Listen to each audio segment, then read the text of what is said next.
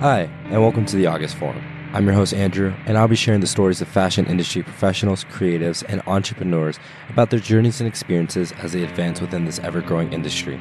The August Forum, as an extension of the shop itself, allows you to have the ability to listen to those in the space. So, whether you're an aspiring entrepreneur, trying to break into the fashion industry, or just curious about the ins and outs, we hope these stories will help you to achieve your goals. In this episode, we have the honor of featuring Dr. Faisal Abdu'Allah, an esteemed artist, educator, and barber.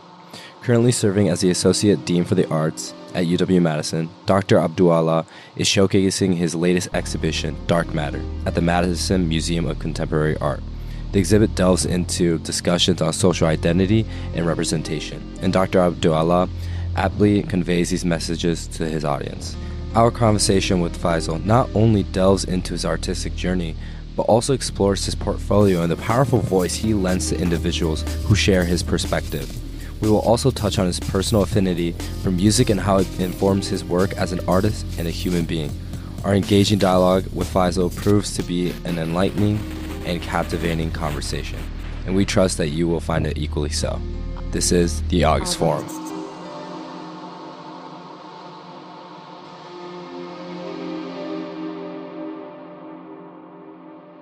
All right, so for today's episode, I'm joined with Dr. Faisal Abdu'Allah. How are you, Faisal? I'm very well, Andrew. I'm glad. I'm phenomenal. I mean, I'm so happy we're getting you on. I mean, this is like I feel like just a good time, good timing. It like all worked out perfectly, which I'm really happy about. Absolutely, absolutely. Before we get started, do you want to introduce who you are and what you do? Sure. So my name is Dr. Faisal Abdu'Allah. I'm the Chazen Distinguished Chair in Art at UW Madison, and I'm also the Associate Dean for the Arts in the School of Education.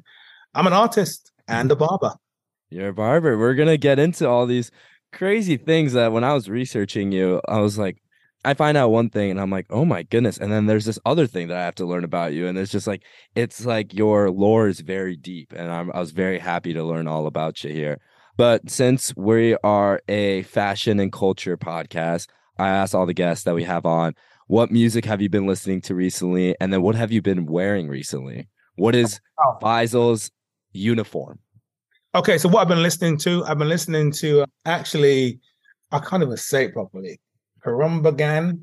Oh, Khruangbin? Khruangbin, yeah. Yes, yes. I bought, I bought like the last like three or four albums. Right. I, that's my kind of go to on a Friday mm-hmm. when I'm in my studio. I still have vinyl. I'm listening, I'm pulling up again the old Sun Ra album, Languidity. Right. I'm mm-hmm. to that. I'm also listening to Tanks and Bangas again. Uh, wow, they've got a new album out. Very, very diverse. Oh yeah, yeah, yeah. And also recently, we can touch on this later. I'm pulling out my old impressions albums. Mm. So I think Curtis Mayfield was with them and Reggie Torian. So we can talk a little bit about that later. So yeah. that's kind of what's in my orbit in terms of music. I like a variety of things. Mm-hmm. And then in terms of what you're wearing, like what your day to day looks like. Yeah. So what I'm wearing recently, I've been wearing a brand called Malkuth. Mm-hmm. They're based in London. What I wear, smell wise, Sauvage by Christian Dior. Nice. Outwear, I like Belstaff, UK brand. Shoes, Amara Hark. She actually makes handmade shoes. I, I like those. Suits, I like my suits made, so I only buy a few. There's mm. a tailor in London called Chris Bell. I like his stuff. And there's a brand that I like also called Hollander. Hollander. Mm. Today I'm just wearing a vintage leather jacket and some cargos and some Nikes. Wow. Um, that's what I like to wear, like, you know, closer to the weekend and just to be comfortable. Right. right. So it seems like all these brands and creatives that you mentioned are seems like they're based from London. Do you find yourself kind of like sometimes struggling being like finding the things you like here in the US? I think I like particular kinds of cuts. Right. And I think, yeah, I think I do have, you know, US brands in my mm. wheelhouse of fashion.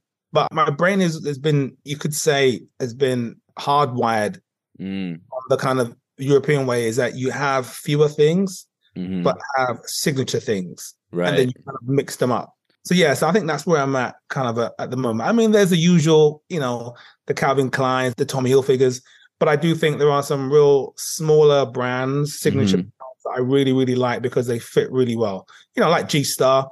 Um, but yeah, there's some there's some things I really kind of like. I love my G Star jeans. They're like some of my favorite pairs. Yeah, they've got really good fit, good fabric. Well made.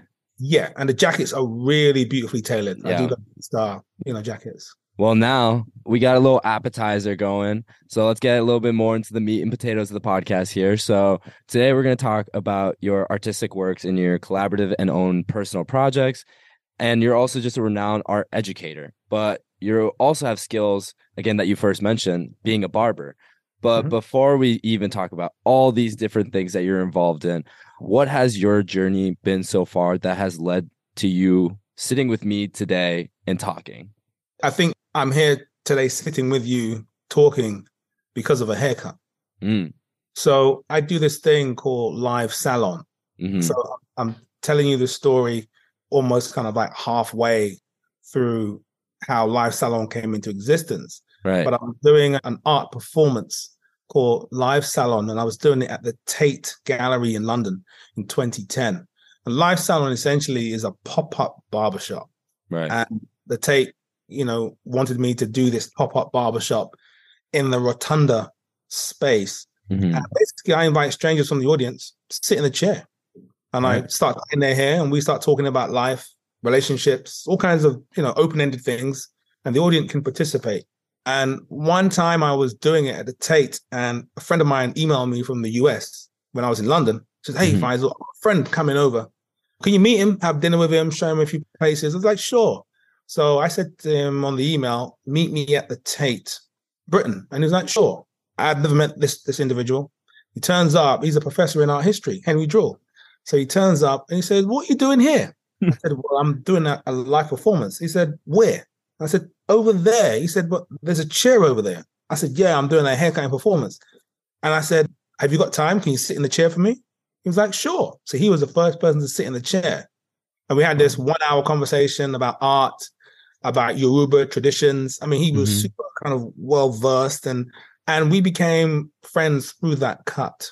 Mhm. And it's from that moment, then he decided to invite me to Madison a year later to do a lecture. And then invited me back again to be the visiting artist in 2013. And then in 2014, I was asked to apply for the position. Mm. And in a truncated version, that's how I arrived here. Wow. That's a really interesting journey. I feel like many professors as a student here I meet, you know, they grew up well within the US. They kind of had the education here. They knew their journey and kind of like they may have gone in the professional world in their specific industry in their specific division and then they came back to be an educator. But it seems like for you it was like it was an opportunity that came to you as you went along. It wasn't planned out. It wasn't something that you were like, that's my end goal. It kind Yeah. of naturally progressed. And the long story, you know, I was born and raised in London. Mhm. You know, my parents came from Jamaica in the late 60s, in that around that Windrush moment. The Windrush Right. moment was 1948, but my parents came a little bit later. I'm the youngest of eight siblings. So me and my brother were born in London. Mhm. My siblings were born in Jamaica, and then they came over. And, you know, I was curious as a young kid. You know, my dad always took me to the barbershops that were in people's homes Mhm. and I'd have to bring my sketch pad and my comics because they said kids are seen and not heard. Mm. So I'd sit and I'd observe everyone and make up these stories in my head, you know, and do these drawings. And then as I got a little bit older, you know, I still had a passion for art. And Mhm. they saw that when I was at school, I was good academically, but also, you know, I really loved the art. And then my teacher said, Hey, you thought about applying to art school? I was like, Absolutely not. my father and mother want me to be a doctor or a surgeon. that was their thing. And you know, I remember going to the National Portrait Gallery and seeing all the paintings, you know, the great, you know, paintings that I'd seen in books Mhm. and made a real, you know, because I had a good visual acuity and I remember seeing all the paintings and seeing depictions of my own body in Mm. subservient positions. And I was like, hmm, why is that? My art teacher said, hey, that's the the artist's imagination. And I was like, no. And it was at that point I decided that I would write a promissory note to myself that I would pursue a career in the arts. And then from that point on, I got my portfolio together, applied to all of the really good art schools, got into my foundation at Harrow when I was 18. then did one year in my foundation in the Harrow School of Art, and then applied to my Bachelor of Arts degree at Central St. Martin's, and I got in there. And I was there. And in my first year at Central St. Martin's, I went to the US for the first time as an exchange student. Right. That was my first American experience when I was 19. Where were you Mass- going? Massachusetts College of Art. Nice. That's where I, I learned to cut hair. That's where I changed my name because my original name was Paul Anthony Duffus. hmm That's where my work, you know, became much more aligned Mm. with some of the themes and concerns and, you know, things in my orbit that I felt were really important. Right. And then graduated when I was 21 and then went straight to my master's and graduated in 1993 with my master's from the Royal College of Art. And then they pushed me out into the art world. And that was my kind of journey. How was that when you graduated after your master's program and you kind of just right there said they just pushed me out into the art world? In your initial, you're, you know, vastly just only 21. Like, how did you feel being pushed out and sent out to like the more professional world? I mean, I think, you know, they can give you as much guidance and support, but life has a way of teaching you something different. Right. At university, you're almost like protected, hmm wrapped in cotton wool. I mean, it was one of the best art schools in the world, and it still is. And you're studying with some great people, you know, the people in my year. So it was David Adjaye, who did the African American building, Christopher Ofili, the painter, Johannes Phokela, Sue Stockwell, Hew Locke.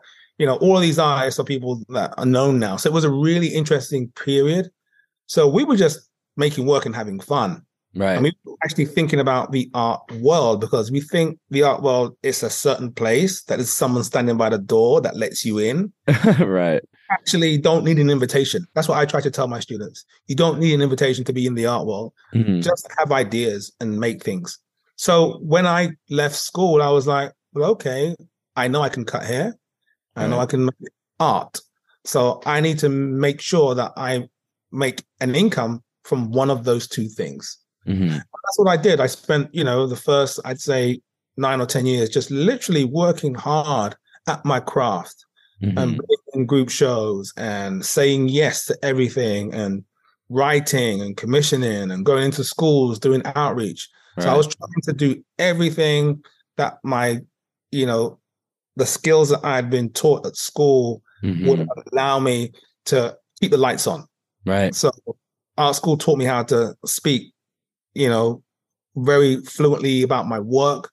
It taught me how to change the depth of what I was saying according to the audience. So from speaking to some school kids or speaking to like the University of Cambridge. So it allowed me to be able to what we call flip the script in the Mhm. audience. And it gave me skills to be able to host a workshop for any given period of time on a particular kind of medium, i.e., printmaking. That's what I was studying. Right.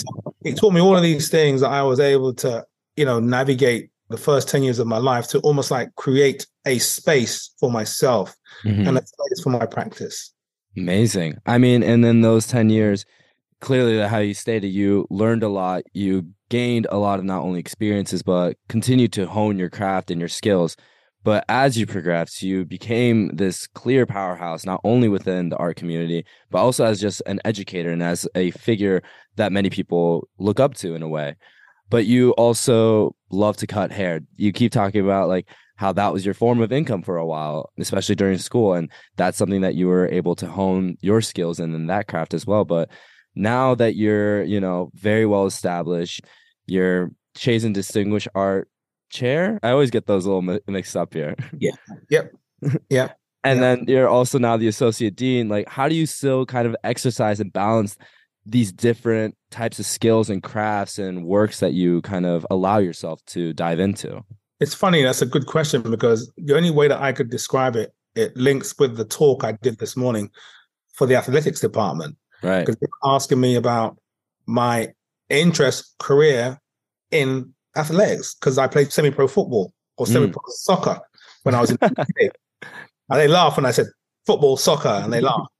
and I said that those two practices align Mm. with how my life was structured because there was so much discipline that was involved in playing in a semi-pro team and balancing right. that with my academic pursuits, getting up early in the morning, doing road work, you know, eating well, mm-hmm. you know, all those kind of things, uh, working through pain when you think your body's failing you, knowing that it's just all in your head. So there's right. so it kind of mentally strengthens you in a way. Mm-hmm. And I think I apply the same kind of logic to my respected duties or titles. But one thing I do is when I leave university, I leave university. When I right. go home, I don't mm-hmm. touch anything to do with the university. So I have two very different spaces. Mm-hmm. So, for example, when I'm at home, I don't do anything to do with my practice, my arts practice. Right. Where I'm sitting now is my studio. Mm-hmm. So I come here primarily to think through ideas and try to give ideas form. Right. I'm in the dean's office. I'm only dealing with my dean duty responsibilities. I don't do anything to do with my studio when I'm up there. Right. So I have these very distinct spaces where I almost like put, you know, I switch the creative switch on. I switch on the kind of the don't care switch when I'm at home. Right. And then when I'm in the dean's office, I'm looking at my roles and responsibilities and my service to my area, the arts, dance, theater and drama, and my colleagues and the UW Madison mission. Right. So I'm very clear as to who I am in the different spaces. And I use the space mm-hmm. as a signifier that says, mm-hmm. this is what you're going to do here today. Right. Do you ever like find yourself maybe at the dean's office and an idea pops into your head about something that you kind of want to pinpoint and you want to pin that into your little like cork board of a mind be like okay when i get to the studio that's where i'm going to map that out oh yeah absolutely yeah, yeah. You... i mean that's always going to happen and i'm going to send myself an email or I just park it in the side of my head so i know when i leave the office i'm going to come straight down the hill come straight to the art lofts and put that into practice Right. I'm always going to be switched on as an artist. I'm always going to be switched on as a, as a scholar. I'm always going to be mm-hmm. switched on in this role as associate dean, but it's just knowing when you're doing the bulk of that. Right. Because what can happen is, you know, you can kind of lose control mm. and mm-hmm. find that I'm in my studio doing dean's work. Right. Collecting a drawing that I'm supposed to be doing over there. Right. I'm up in the dean's office and I'm working on like, you know, the catalog for my next book. And I'm talking to like you know, the writers and the designer. And before you know it, you're blurring the lines. Right or I'm at home and I'm ignoring my kids because I'm doing work. And I'm like, no, when I'm at home, I'm switched into my other me. Right. And that's really important. And that's the social me, the don't care me. How do you kind of like ensure that you don't lose that quote unquote control? I think at the end of the day, we're all human beings. Like, we're not going to be absolutely perfect with our routines and we'll always slip up. How do you find yourself when you catch yourself losing control, what do you do specifically to be kind of ensuring that that routine and those lines are very clear cut? It's just exactly what you said. I just remind myself that I'm only human. Right. And that's just my guide is that this is how in a utopian space, this is how it is. Right. But occasionally there are times I slip up. I might answer an email or I might get on the phone. But if I do, I'm kind to myself. Mm-hmm. I say, you know what? I'm only human. Okay, you was in there for an hour. Now let's bring it back now, Faisal. Let's put that away and let's focus on going to play tennis. So let's focus on getting right. some exercise because right. this is not the time for this. Mm-hmm. So it's just about being kind to yourself, not being hard to yourself. Right. I mean, again, as we kind of move forward with this, like you're very much multifaceted. This is not something that we're, you know, blurring those lines of. It's very clear that you are giving 100% into everything that you do. And when people meet you, they might meet you at first to be an artist, but yet may not know you as an associate dean. But yep. they also might not know then that they'll further learn that you're a barber as well. Yeah. And as a barber, like, could you talk about Faisal Barbers and the conception of the shop? Sure. So I think it was in 1998, I think. I was hmm. working in another shop in London. And what happened was that shop came up for sale that I was working in in 1998. And I worked there for a few years as right. When I was a part time student, you know. Mm-hmm. And I agreed with the owner that, you know, both of us will purchase this shop that we were in because I had made some money from selling work and commissioning mm-hmm. work. And I thought this would be a good investment. People know right. me. So we did all the, you know, research, we got the valuations done. And then I think it was a week or two weeks before we were closing on the deal, the owner called me up and he said, Hey, are you still buying the shop with, you know, such and such? And I said, Yes. He said, Well, you need to check because I think he's buying it on his own. I was like, Exactly. I was like, Whoa. Called him up and I said, Hey, I heard you're buying a shop on your own. And he went, Yes. And I was like, Okay. I just went, Thank you. I just put the phone down. And then from that point on, another side of my brain kicked in and I just began looking at other places Right. that I could go. And I was still working in in his shop, you could say. Right. And I walked around the neighborhood and I found a shop literally on the next block. Oh my goodness. And this shop had a basement, which meant, oh, I could probably have my studio, in there, Studio in there. then have the shop on the top level. So you know what I did? I put in an offer, I acquired the shop, and I had to get it remodeled. hmm and it was costly. So I decided to then work full time in that shop, in the same barber shop that I was going to buy. Right. He continued to purchase it, and I used all the money that I earned from there to remodel the shop on the next block. And then three months or six months later, I just called him up because I was running the shop for him. I called him up and I says, "I'm leaving the shop. I'm leaving your keys here for you." And then And I said to him, and I put the phone down. I was ready. I, I left and I opened my shop. and you next walked one block down. And, And I walked one block down, and and that was it. And then you know, and they were okay. They did well for a while, and then I think a year later they closed down. Wow. And my place is still there, and it's been there since 1999. Faisal's in West Yep. London. And what is the basement now? Is it still a studio? Still my studio, yeah. So my stuff, some of my work is, is still there. I still have my books there, but yeah, no, it's still there. So, I mean, again, this is another like cog in the machine that makes Faisal Abdu'Allah like a person. Like you are an owner of a barbershop. How is that cog in your brain like turning, especially like as you open up a shop, you have a studio down there, and you're just still cutting hair and honing those skills in? What was that experience like for you? Or what is it like for you? I think the easiest way to maybe describe it was the day, because I like to paint. Right. So when I came in and did all the work, all the plastering, I said I'm going to paint my shop myself.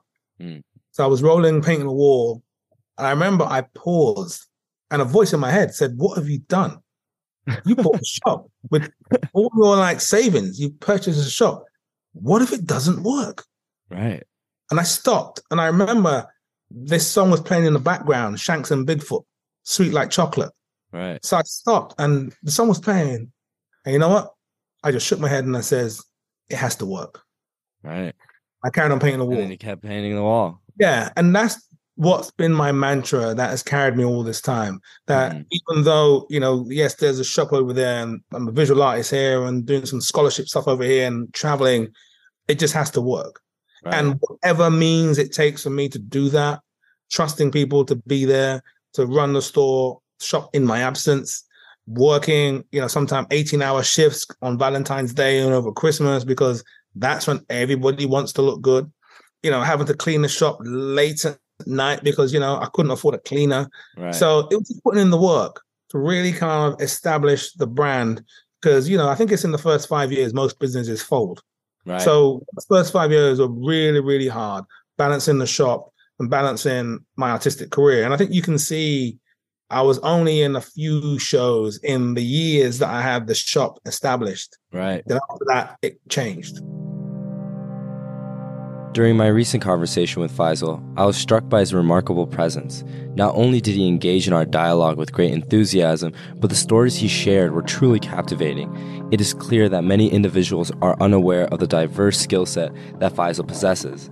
As a highly acclaimed artist, renowned educator, and an owner of his own barbershop, he has excelled in multiple spheres. Listening to Faisal's anecdotes and experiences felt akin to sitting in a barber's chair and listening to the personal journey of the barber.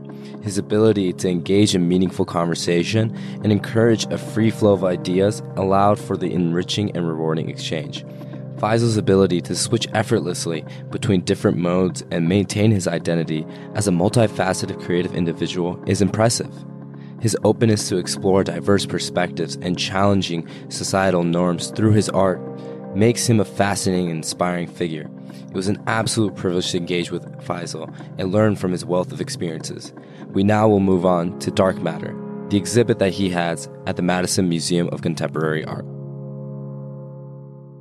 Well, now let's kind of talk more about your work. So, your expertise in your visual art is in contemporary art within Afro British culture, which mm-hmm. discusses many issues of race and identity in relation to issues of cultural diversity and multiculturalism. This is seen in many of your projects as you've integrated your time as a barber into your body of work as well with the live salons.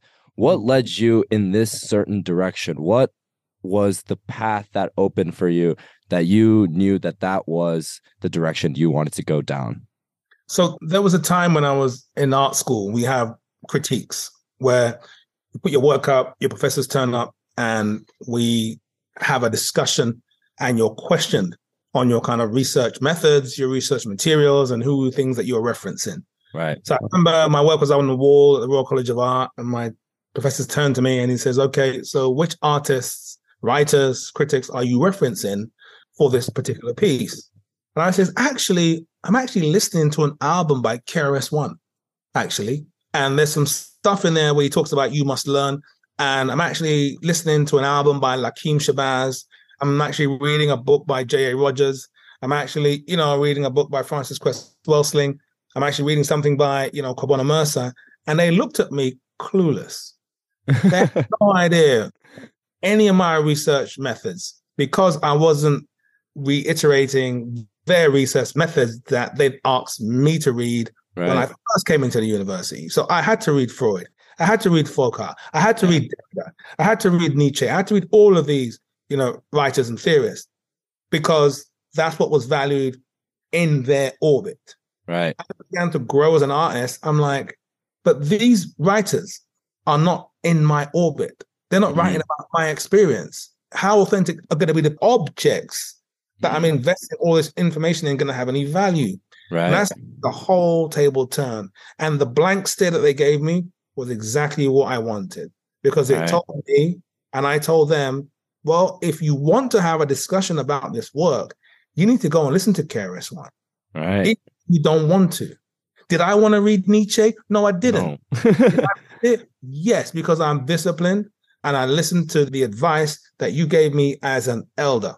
And mm-hmm. that's when I realized that where the the scales were imbalanced when it came to you know visual arts and it came to research methods and how we valued research methods and that's what took me on that path that there was this space there was a void that wasn't being filled there right. were the minds there was a desire there were people who were already contributing lots of valuable research in terms of history, in terms of theory, in terms of philosophy mm-hmm. that you know shared my optics, and they were being scrupulously excluded from the institutions.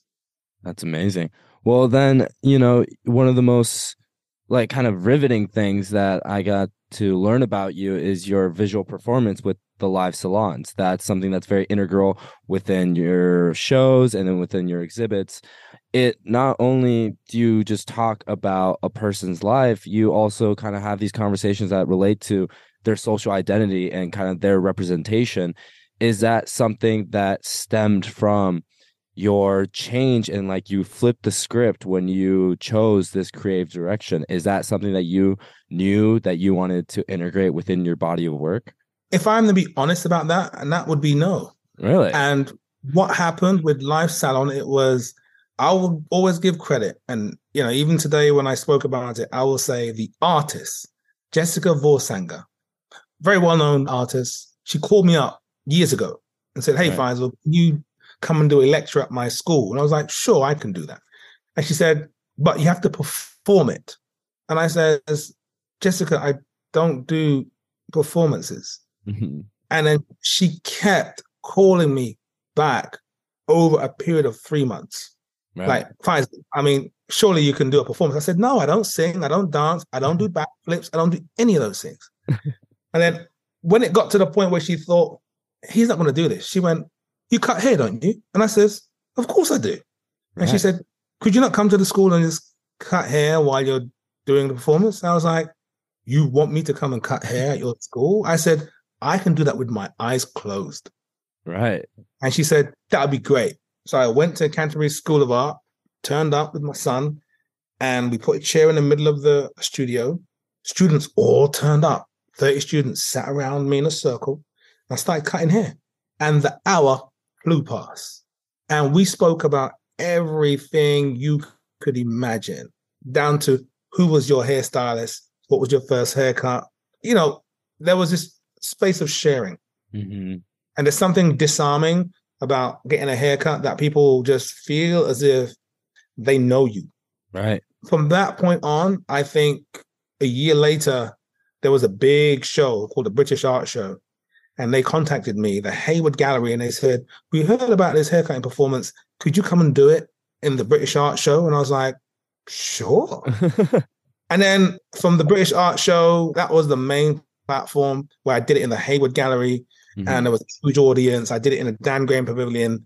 That's when I'd say Live Salon came alive because the art world said that there's this artist doing this incredible everyday activity right in the gallery and it's fascinating and that's where momentum began to you know gather with that well you see now i mean it's like seeing what you do with the live salon you kind of see it now with more quote unquote bigger celebrities what you see like lebron james with like the barbershop yeah. is that something that you are appreciative of uh, like something that is so not mundane but very ordinary turned into this more culturally significant body of work absolutely and for me i would argue that it has always been culturally specific it yeah. has always been of great importance in communities having trust mm-hmm. when they weren't trusted by the host community. It was always a space that people could be the best version of themselves for three weeks.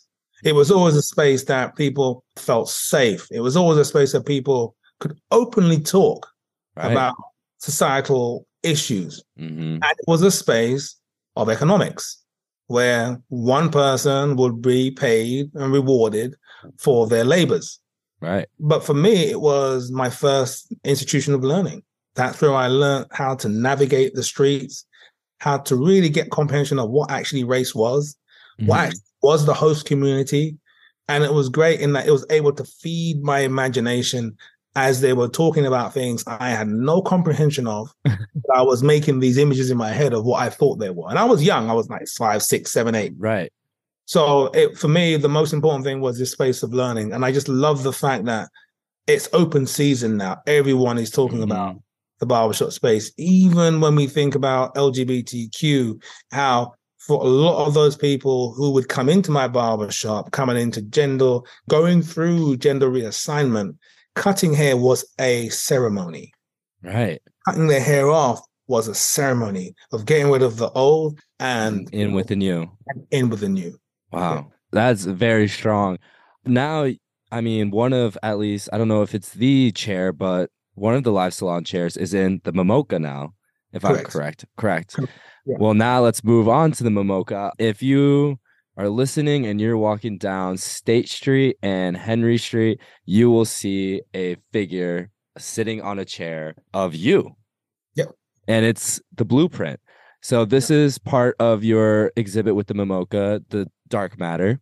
And the first, I think, piece that you incorporated was this seven foot tall figure of yourself sitting made out of limestone. What yeah.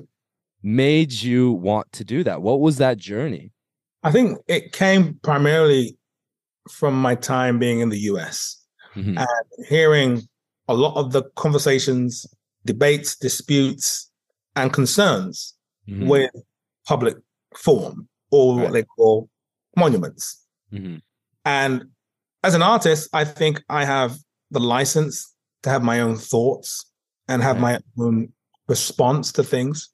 And my take was simply a number of icons that I've loved and respected and followed and read contributed significantly to people that share my optics, getting education, right. Uh, the right to vote, housing. And they walked past these monuments. They walked past them. And I had this thing that it almost felt like this new discussion around these monuments felt like a distraction from the real issue.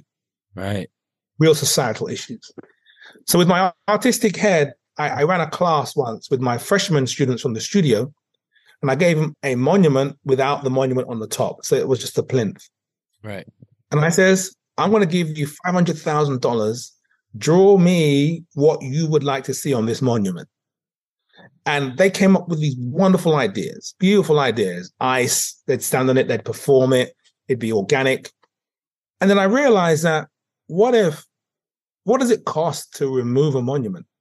And you're looking at around three million, four million dollars. Oh my. To remove a monument. And I says, what if each monument that we wanted to remove, we gave that money to an artist? Right. We gave the artist three million, and the artist could take half a million for their fee. They maybe take a million to make the work. Mm-hmm. The other 1.5 million, they can improve the community. Right. And then that monument will have a conversation Mm-hmm. with that piece. Because my take was they pay $3 million to remove the monument. They take it and it sits in a field. They pay Mhm. somebody else who comes and picks it up and they put it in a museum. They do not put that monument in landfill. That monument is still here alive. Mm-hmm. Even the general leader, they say they're going to melt down. They're going to melt this thing down. they're not going to ever let you forget right. whatever it is molded into. They will say that object over there was originally General Lee. Right. So they're always going to keep the memory alive. Now, even though the monument may not be there, they're keeping the memory of it alive, which makes it just as potent right. and just you know disturbing. So for me, I'm like, keep the conversation public. I said, you know, I'd love to make a monument. Maybe not, a- you know, I don't want to be a counter monument, but it came to be a counter monument. And I met with Quarra Stone in Madison, mm-hmm. who were the people who were removing General Lee Monument at the time. And they were curious about my take on monuments, but more curious about me as a practitioner, as an artist. And they believed in the project. As we got deeper into the project, Jim Durham and Heather Schatz at the time walked me through the quarry and we had a discussion about stone.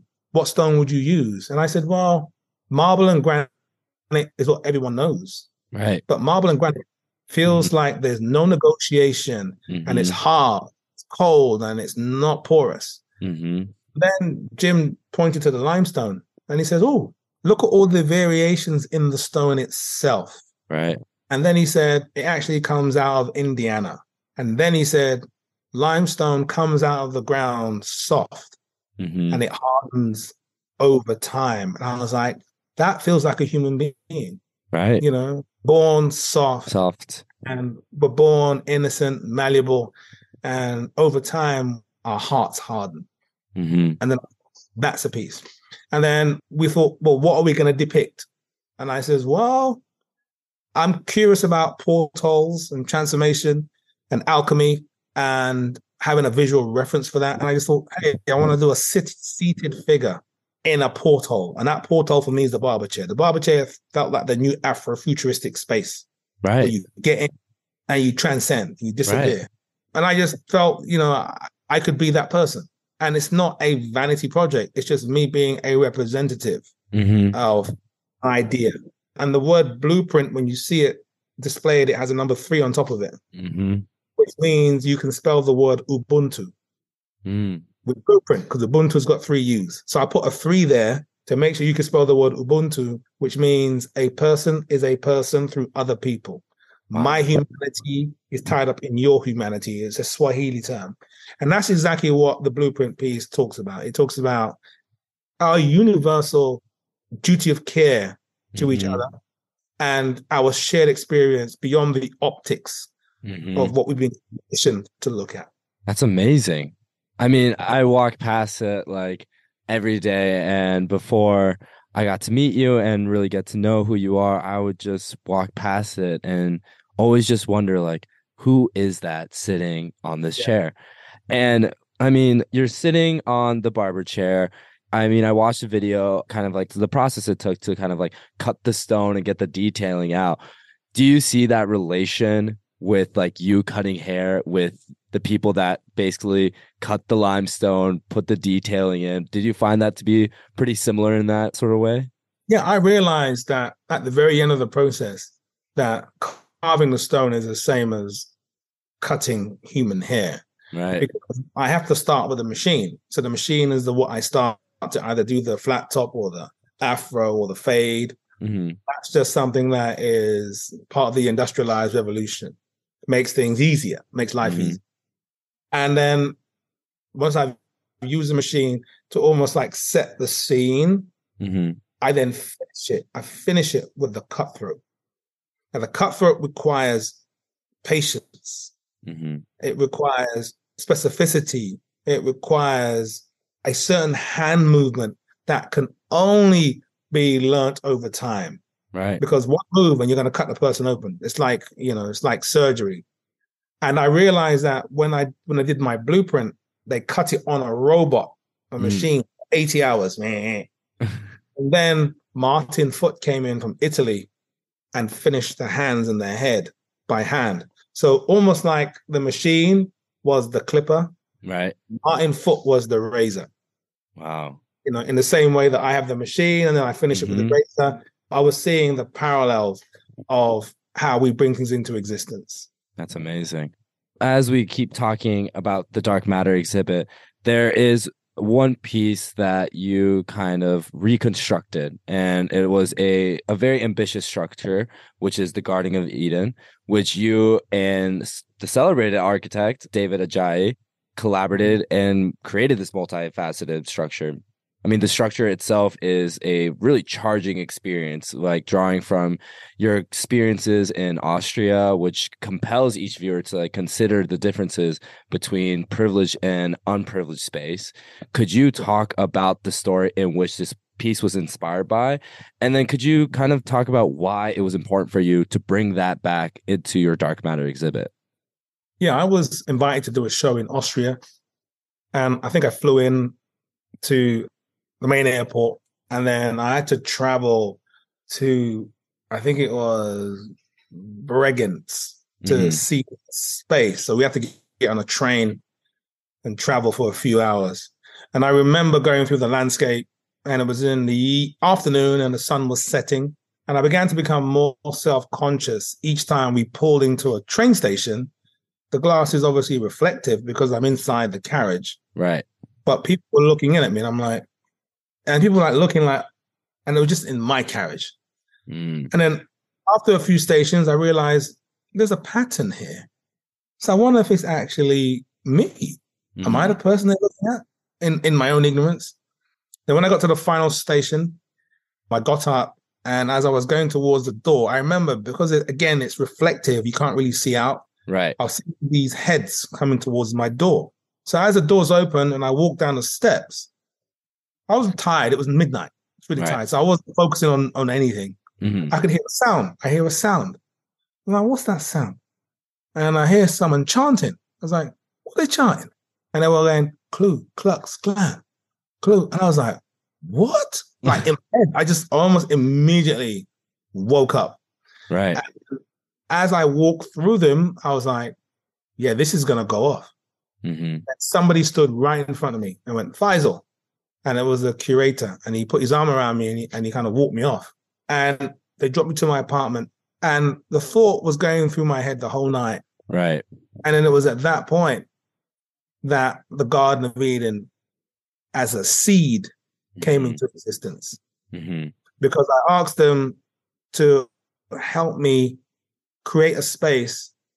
They gave me two spaces basically for my exhibition p- proposal. And I said, look, I want to knock a hole in the wall in this space, place a glass in it, and I Mhm. want blue eyed people to come into this room, and I want brown eyed people to go into that room. It was a very simple installation. Right. And the way they can see into the next space is with a mirror that's on this glass. So it was a very simple space. And it wasn't called the Garden of Eden then, it was called Eyes Without a Face. Mm. And then it was just two rooms that you go in with different eye color. You were separated by, and there were there was a image of me as a child in my in one space, image of my father in another space. Right. And then most ideas, you evolve them, you develop them over time. Mm-hmm. And then I wanted to make it much more of an immersive experience, Mm. make it much more of a kind of an object. Right. And Autograph in London came to see me and they said, Could we work on a project together? And I said, Yeah, I'd love to make this thing called the, a Garden of Eden. And I said, What would that be? I said, I want to make this kind of object that people can walk in, but they're surrounded by their own reflection, Mhm. but somebody else is looking in at them Mhm. because we live in the same world, but we live in different worlds. right. And that's when we we met up with David, and obviously I knew David at the time, and David loved the idea. He was so into the idea and created this beautiful drawing and made this little model of what it could be. And essentially, you know, the rest was history. We we built it and we showed it at the Chisenhale Gallery in London, and it was really well received. Thing with the piece, and it still is a trace of it here is that there's no signage. Mm-hmm. David said there should be no sign that says blue eyes, gray, green this way, brown, hazel, red this way. The attendant for the gallery must look at you and say, the artist Mm. would like you to go right, artist would like you to go left. So it was Wow. important that there was that human interaction. And for me, the Garden of Eden speaks on, on a number of levels, you know, because eye color essentially is different levels of melanin that makes your Mhm. eye color. Mm-hmm. People are under the impression that only brown or black people have melanin. Mm-hmm. And actually, that's not the case. White people have melanin, Right. which means everybody is melanated, Yeah. different levels.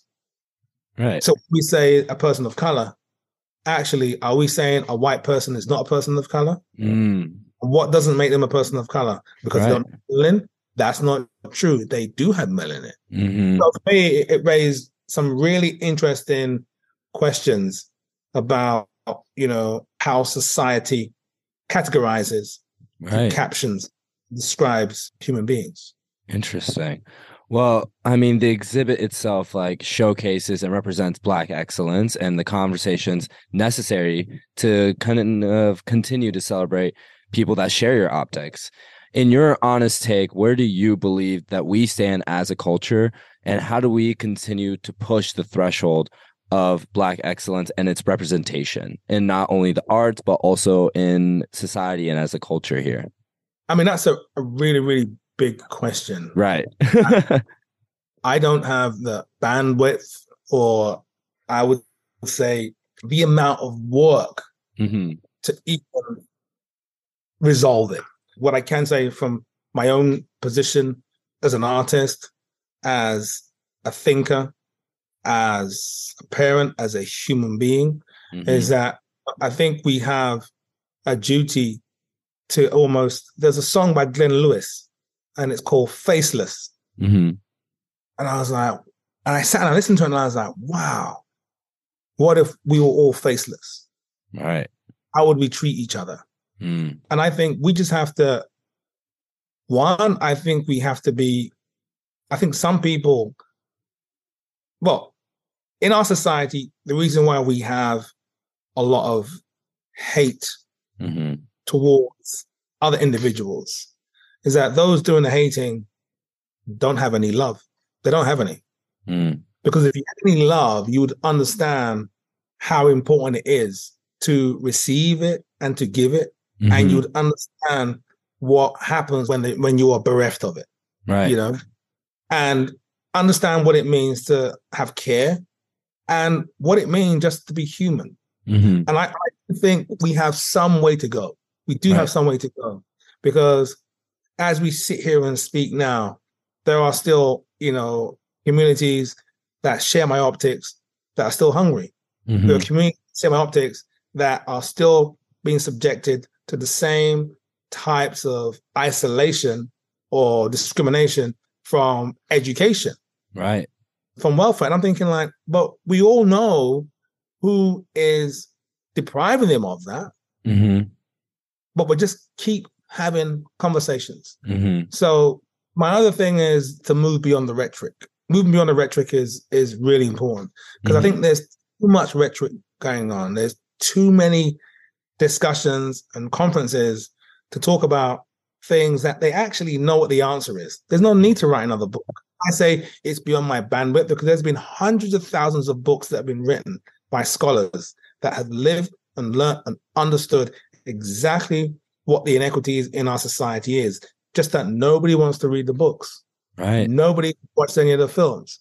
Nobody has even just taken the time out to even mm-hmm. check.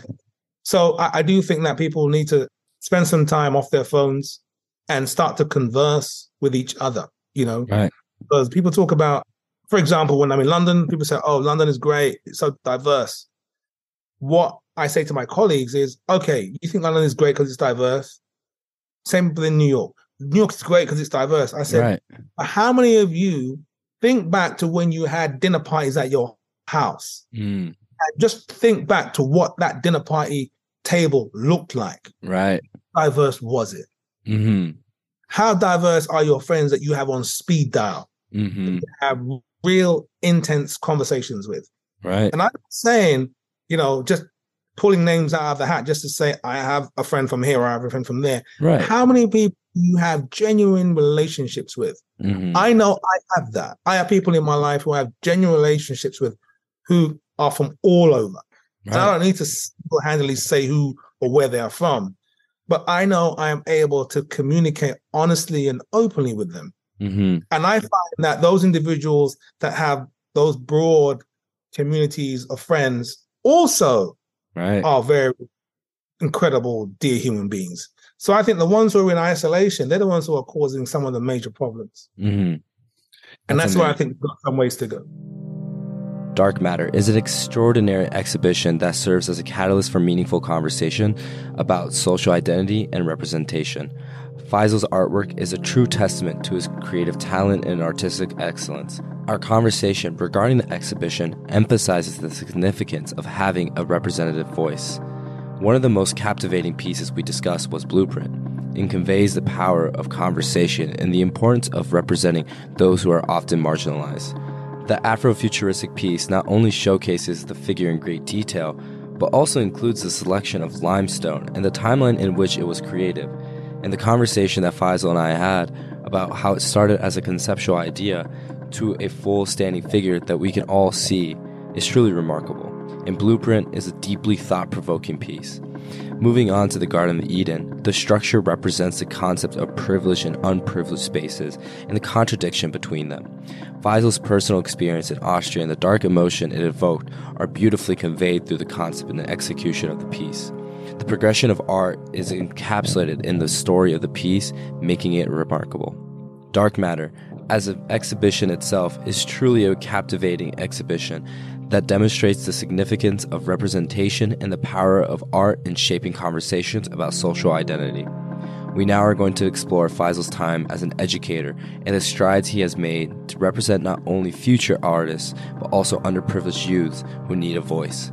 Our conversation highlights Faisal's dedication to uplifting marginalized communities and the transformative power of art in shaping our society.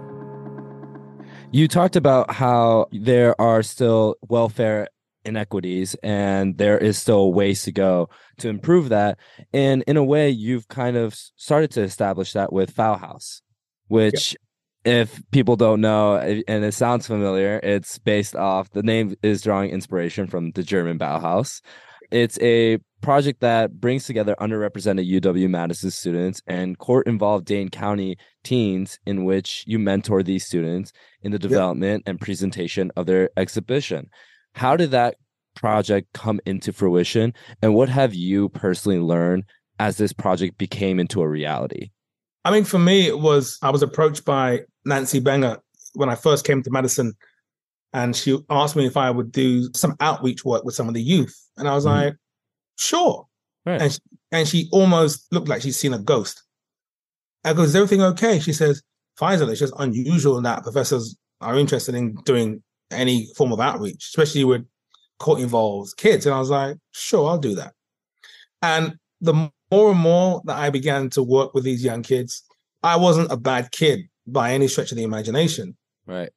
Some of those kids that I began to work with, they were some of my friends. Like mm. almost like metaphors for some of my friends that I had kind of known when I was growing up. Right. And what I realized in the early stage of working with these young kids is that all they wanted was was somebody to listen and see mm. them. Mm-hmm. All they wanted was someone to listen to and see them. And the more and more I began to see the same pattern, the more I began to say, you know what? This cannot be me seeing a group of kids for like three weeks and then disappearing. I think they need to have a, a much more sustained relationship. Mm-hmm. And that's when I began to bring FauxHaus into existence. So the F for Faisal and the H is for Henry Drewal. He was the person that I first cut in Live Salon. So we kind of came together informally to put together this FauxHaus well, I said, Henry, I want to have you as the H anyway, just as a sign of respect. Right. But it was under my kind of, you know, orbit.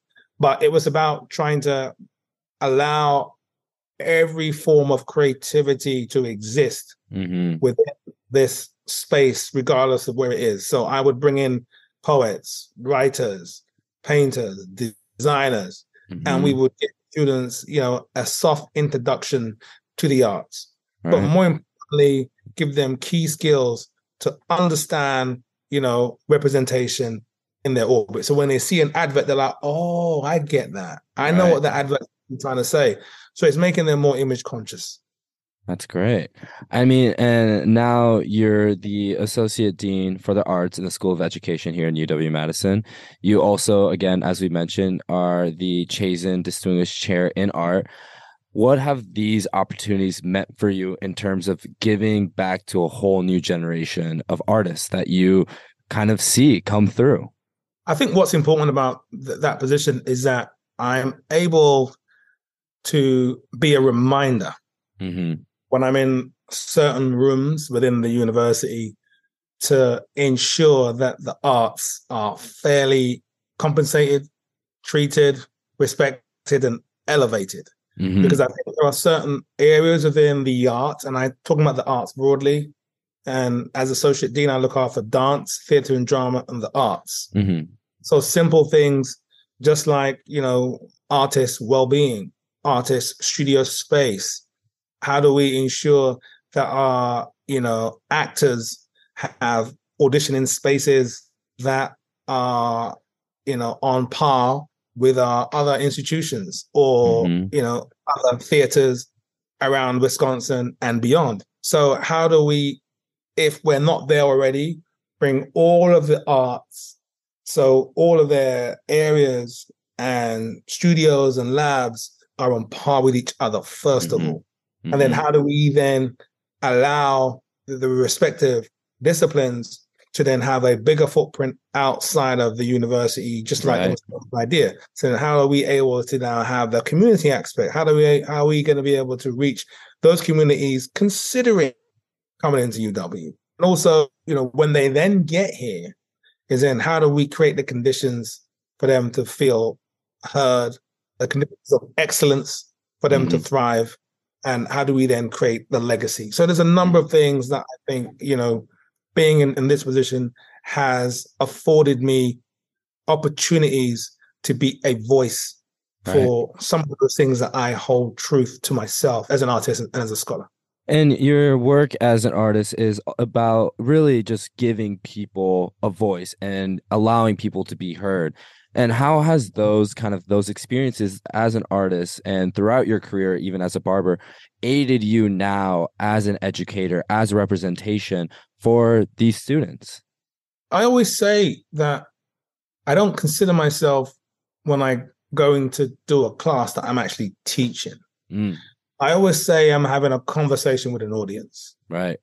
And there's this wonderful backwards and forwards, this exchange that they're teaching me and I'm and I'm teaching them, or they're giving me something and I'm mm-hmm. giving something back. And for me, it's about creating a safe space mm-hmm. for real imagination and ideas to find authentic forms. Mm-hmm. That's the first thing. The second thing is letting them understand the importance and value in actually making. Right. So the idea, then the, the importance and value of making. And then finally, the dissemination is that how does this object or how does this designed thing or how does this three dimensional or how does this film function out mm-hmm. in the world? Right. What is its purpose and its importance and what is its contribution mm-hmm. to new knowledge? And I think getting students to understand that everything that they create is a contribution to new knowledge, mm-hmm. Never been done before, and unique to them only, really gives them, I think, an impetus to want to create. How has your perception from being a student, like you talked about, in the arts and in School of Arts, now you're an educator. How has your perception of art or the teaching of art changed? That's a really good question. I think the only thing that's changed, and I came to this realization doing a lecture, mm-hmm. and I said that the answer visited me. And I just said, I actually teach because I teach what wasn't taught to me. Mm-hmm. And it's not the fault of the teacher, but right. they teach within a certain period and they teach what they were familiar with within mm-hmm. their cultural space and domain. And I tell my students that some of you that I'm having a conversation with and as an audience or teaching, there are things that I may not teach you. Right. And you should then fill in those gaps as well. Mm-hmm. So this is not a critique. This is one generously just, you know, passing on mm-hmm. that I don't know everything. Right. And the things that you want to know, I don't know them. Mm-hmm. And and I may never get to know them because I can't know every song. Right. I can't know every painter from every continent. Mm-hmm. So all I can do is be the best that I can be in their presence mm-hmm. and some of the tools. But that toolkit is not complete. Right. They have to understand that they need to get the remainder of the tools to be the perfect craftsperson. I have one last question for you. I mean, now we've learned about you being a barber, an artist, and even an educator. What do you see the future for you holding, and what are some goals that you have in this upcoming year? As I've always said, I think the future is, I would say the past is painful. Right. Present is precarious, and the future is full of infinite possibilities. Mm-hmm. So I would say for me, the future is full of infinite possibilities. If I'm fortunate enough to to walk in the future. I have a few ideas that I would love to, you know, works that I want to complete. In the show, I have the the, the Prince Hall Masons. I'd love to make a piece based on the Eastern Stars. I'd lo- that's what I'm working on now. I'd love to do some kind of collaborations with some of the sporting icons at UW. So I'm kind mm. of thinking about, and I would maybe I, I probably might see the future. I would love to get to the Antarctica to do a project there. Mm. And I think once I get there, I can probably retire. yeah. That's probably something that I would love to kind of get to as a as a part of my practice that I think is a part of the puzzle that I want to um, complete. That's amazing. Well, Faisal, thank you so much for talking with me today. Before I let you go, any last words? Where can the people find you? What, you know, just shout yourself out in a way. Oh, so you can find me on Instagram, House. And yeah, you can. I'm going to update my site now. It's just my full name, Faisal Abdu'Allah at gmail.com. Uh, Anybody has any questions, you know where to find me. I'm not hard to find. I'm at the university, no. Abdu'Allah.wis. You can get hold of me, .edu. Really easy. Happy to answer any questions. And I would say try and get hold of that Dark Matter book because it's mm-hmm. selling fast. We have only a few signed copies left. And it's a beautiful summary of, of my current work. Where can people find that book?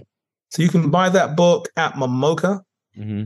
currently, and it will be also available on Amazon. But I think there's a three dollar charge if you purchase it from Amazon. All right. Well, thank you so much, Faisal. Andrew, thank you so much. You take care and you have a wonderful day. You too. Thank you for tuning into today's episode. Once again, I'm your host, Andrew, and I want to thank Faisal for taking the time to speak with me today, and to Sam Wallner for creating the music you heard on today's episode. This episode was about pushing the threshold and then allowing yourself to be multifaceted. So if you know someone that fits that standard, share with them this episode. You can find me and the shop on Instagram at Andrew Inamoto and at underscore August Shop. and find August located on 414 State Street, Madison, Wisconsin, or on august-shop.com. Once again, thank you for listening to the August Forum.